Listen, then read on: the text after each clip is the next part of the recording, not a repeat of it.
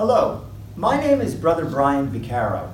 I'm a seminarian with the Redemptorists here at St. Gerard's Parish in San Antonio, Texas. Today we are celebrating the feast of the presentation of the Blessed Virgin Mary in the temple. And I'd like to begin our reflection with a reading from the book of Revelation. I, John, heard a voice from heaven speak to me. Here are my two witnesses. These are the two olive trees and the two lampstands that stand before the Lord of the earth. If anyone wants to harm them, fire comes out of their mouths and devours their enemies. In this way, anyone wanting to harm them is sure to be slain. They have the power to close up the sky so that no rain can fall during the time of their prophesying. They also have power to turn water into blood and to afflict the earth with any plague as often as they wish. When they have finished their testimony, the beast that comes up from the abyss will wage war against them and conquer them and kill them. Their corpses will lie in the main street of the great city, which has the symbolic names Sodom and Egypt where indeed their Lord was crucified. Those from every people, tribe, tongue, and nation will gaze on their corpses for three and a half days, and they will not allow their corpses to be buried. The inhabitants of the earth will gloat over them and be glad and exchange gifts because these two prophets tormented the inhabitants of the earth. But after the three and a half days, a breath of life from God entered them. When they stood on their feet, great fear fell on those who saw them.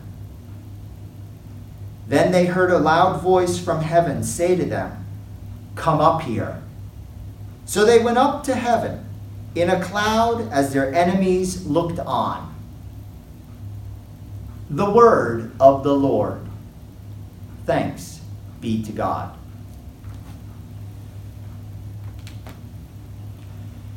Today we celebrate the feast of the presentation of the Blessed Virgin Mary in the temple. And this event is not found in Scripture.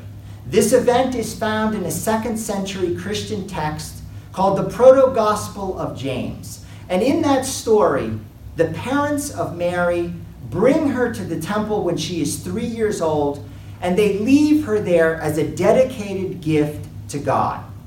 And there she remains until she becomes engaged and married to Joseph. We know that Mary was dedicated and a special creation because in her Immaculate Conception, she was preserved from original sin. And if we look at what Scripture tells us about her, we see throughout her life that she was a committed and dedicated witness to God. At the Annunciation, the angel appeared to her, and she didn't understand how all of the events would unfold. But she trusted in the Lord and she said, Let it be done to me as you say. When Herod was seeking the life of her baby, she and Joseph fled to Egypt in order to protect their child. During Jesus' ministry, I'm sure that she was aware of what was going on, the successes he had, the troubles and the difficulties when he was rejected by people, and she felt those joys and those pains that her son was going through. She was present at the foot of the cross watching her son die, and she experienced the joy of the resurrection when she saw him once again. Mary's witness was constant. She experienced trials and tribulations, joys and sorrows, but she was always dedicated to God. The same is true for the two witnesses in the reading that I read, which comes from our first reading in our liturgy today. These two witnesses have been tapped by God to proclaim God's message to the world. They do so, some accept their message. Others reject it, and ultimately, though, they get killed. The beast kills them, and people gloat over their death as they lie unburied for three and a half days. But ultimately, God brings them back. And God rewards them for their faithfulness by bringing them up to heaven to spend eternity with Him.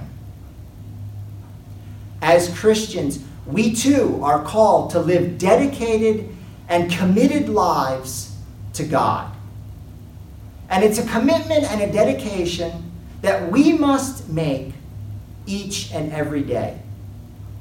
Day after day, week after week, year after year. It is not a commitment that we can simply wake up and say, I will be a committed follower of God from this day forward, and it just happens. We must consciously make that decision each and every moment of our lives. And what does this committed, dedicated commitment to God look like? It entails having a deep relationship with God, one where we regularly pray and are in communication with God so that we can deepen our relationship with God.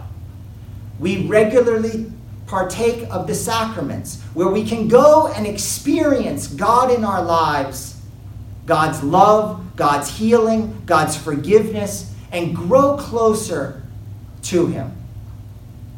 It entails living gospel values such as honesty, integrity, charity, a willingness to look out for the other. And when we see someone in need, being willing to step out and say, I am here, I will help you.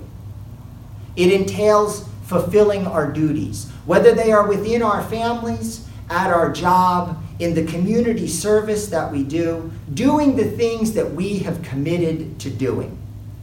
And finally, it entails being a public witness proclaiming the message of God in the marketplace, in our places of work, within our families, the places that we shop. We are called to be public witnesses. Now, being a witness is not easy. Like Mary, like the two witnesses in our reading, we will likely encounter difficulty we will likely encounter rejection, and we may even encounter physical harm or death. But we take hope. We take hope because we know that God travels with us. God is with us, God loves us, God sustains us.